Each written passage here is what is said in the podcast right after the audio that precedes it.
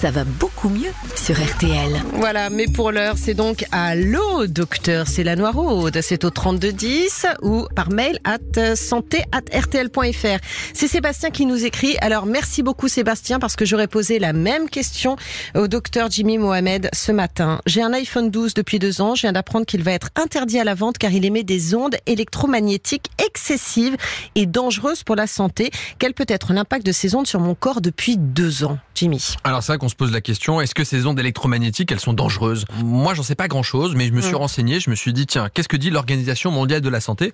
Eh bien, elle dit que pour l'instant, rien n'indique que l'exposition à ces champs électromagnétiques de faible intensité, ceux dégagés pour le téléphone, eh bien, puisse être dangereuse pour la santé humaine, et ce, malgré de nombreuses recherches. D'accord, donc ça veut dire qu'il n'y a pas de risque à le garder près de soi comme moi je le fais depuis des années. C'est pas tout à fait ce que je dis. On ne sait pas exactement si ces ondes électromagnétiques peuvent favoriser certaines maladies.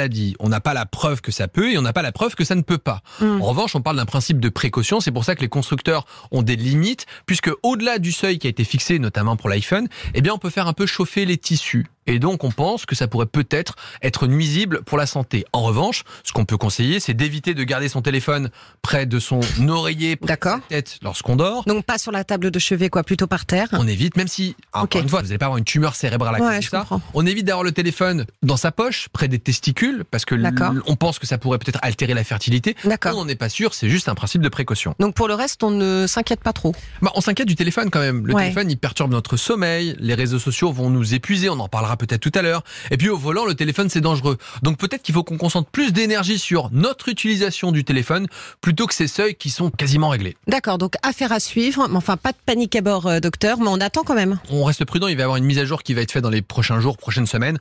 On reste tranquille et on fait attention à l'utilisation de son téléphone d'une façon générale. Très bien. Ça va beaucoup mieux